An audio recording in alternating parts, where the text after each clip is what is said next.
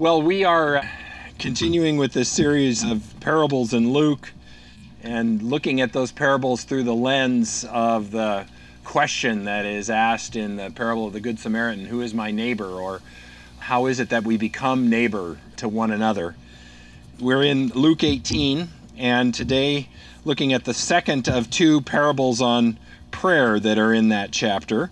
Uh, last week we looked at the story of the the widow who is appealing to the judge and looked at the issue of persistence in prayer. And this week we're on the Pharisee and the tax collector and that whole theme of honesty before God in prayer. And part of the question of being a neighbor is the question really, who am I? We have to do some introspection in order to understand who we are to the other uh, we have to know some things about ourselves and what kind of person am I? And, and all of the parables really get us to work with that question of that kind of self examination. They invite us to that. And as we look at and identify with the characters in the parable, we, we learn something also uh, about ourselves. And today's text presents us with, I think, this opportunity once again as we look at these two characters in this parable, the, the Pharisee and the tax collector, to explore how each uh, sees himself and how that perspective influences his view of God. So let's uh, look at Luke 18, verses 9 through 14. Jesus also told this parable to some who trusted in themselves that they were righteous and regarded others with contempt. Two men went up to the temple to pray, one a Pharisee and the other a tax collector. The Pharisee, standing by himself, was praying thus God, I thank you that I am not like other people, thieves, rogues, adulterers, or even like this tax collector. I fast twice a week. I give a tenth of all my income. But the tax collector, standing far off, would not even look up to heaven, but was beating his breast and saying, God, be merciful to me, a sinner. I tell you, this man went down to his home justified rather than the other. For all who exalt themselves will be humbled, but all who humble themselves will be exalted. Let's pray. Lord, help us to find ourselves in this parable. Help us to hear your voice in and through it, and to hear above all else your invitation to us through Jesus to confidently come into your presence just as we are. For we pray this in his name. Amen. So this is this is one of my favorite parables actually. And I, I think it's it's partly because it's it's just so wonderfully cinematic and and I, I can see it produced on on a screen and the story is just so much about religion and and about how we find our way to God. But the part of it that I've kind of linked in with this time and the part that I've been kind of chewing on for much of the week is is Jesus kind of concluding line about the humble being exalted and the exalted being humbled.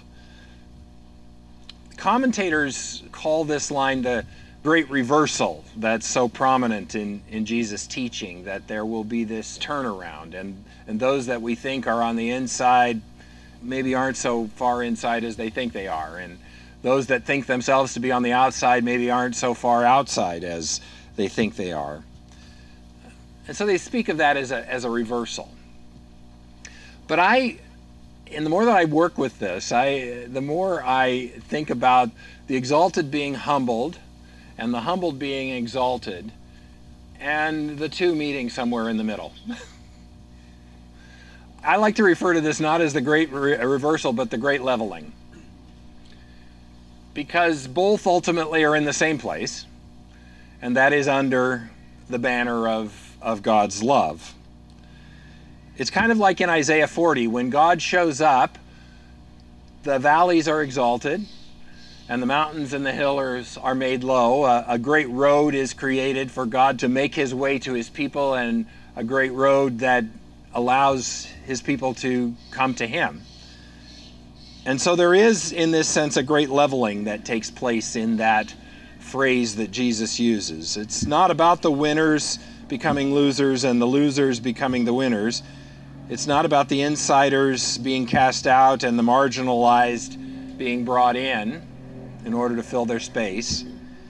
But under God's mercy, we all end up meeting in that level place of common understanding.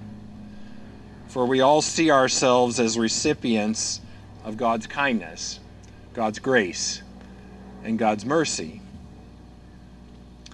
And in the text, we have that great story again that begins with that sort of setting of who the characters are, like like an old joke that you might tell about three guys walking into a bar. Well, here it's a Pharisee and a tax collector go up to the temple to pray, and the story proceeds from there.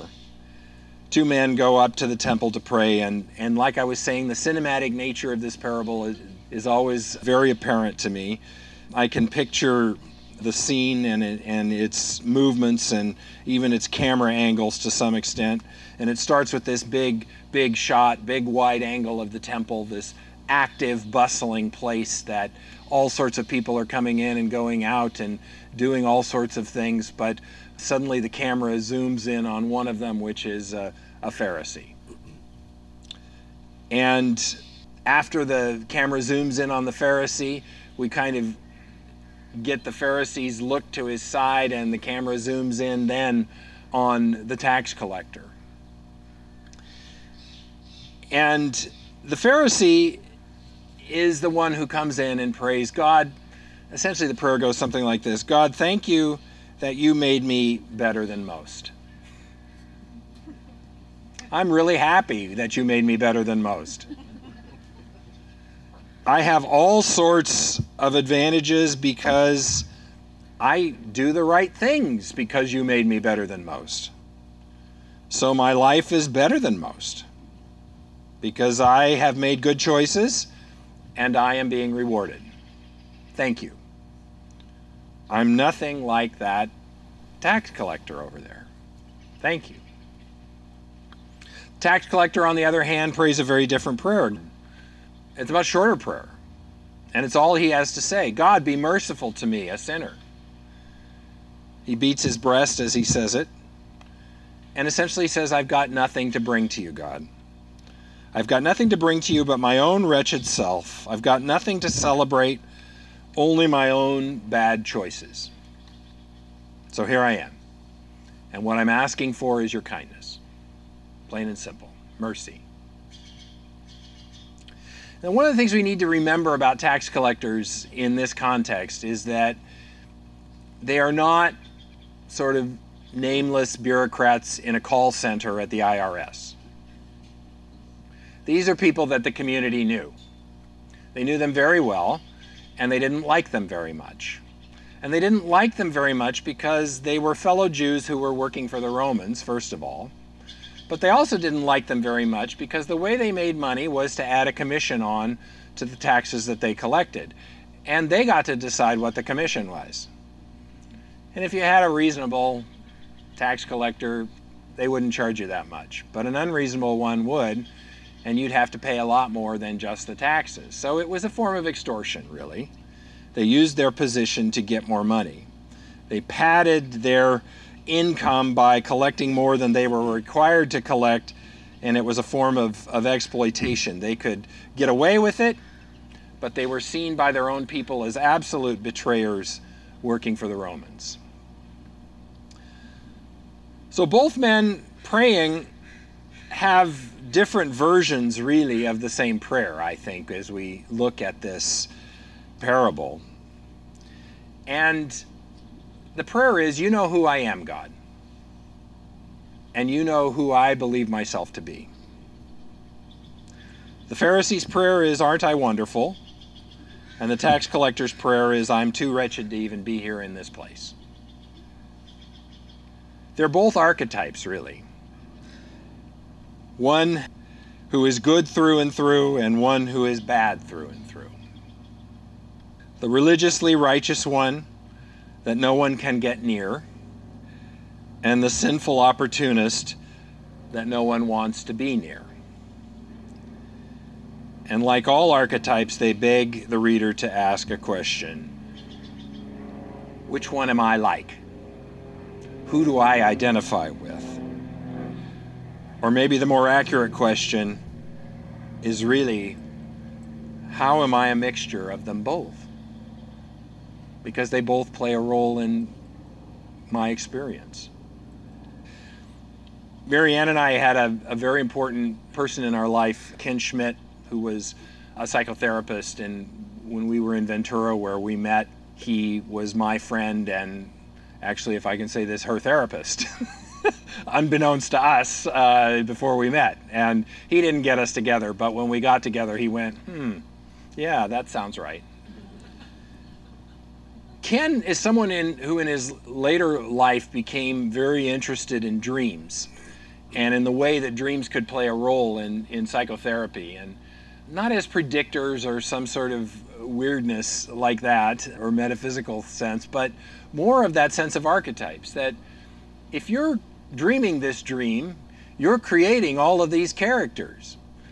And therefore, these characters are probably a part of yourself in some way. And his whole sense was in getting people to work with dreams, play eh, or be in conversation with each of the characters in your dreams and, and find out what they can tell you about their self, yourself. Because, I mean, what we do know about brain science is dreams are the, those marvelous ways that our brain begins to integrate and make room for things in our consciousness and to kind of bring it out and work on it and, and find a place for it. Well, I think we need to do the same with parables in some ways. We need to see them not as as I said before, these sort of moralistic tomes that give us nothing more than, than one moral truth like Aesop's fables, but that actually invite us to work with all of the characters in the parable and to find ourselves. I think when, when Adrian preached on the prodigal son, we just saw the way in which you know, we could be all sorts of people in that parable, and there's lots of characters in that parable. There, there's the father that, that waits. There's the older son who gets mad. There's the younger son who's kind of kind of a, a jerk. There's all of these townspeople as well, and you put that together and it's it's pretty interesting what you find out about yourself as you begin to identify with all of those characters. Well, I think the same is true here for the Pharisee and the tax collector. That what's happening is not simply that the Pharisee is all bad and the, the tax collector is is all good in this parable or that the tax collector wins and the Pharisee loses.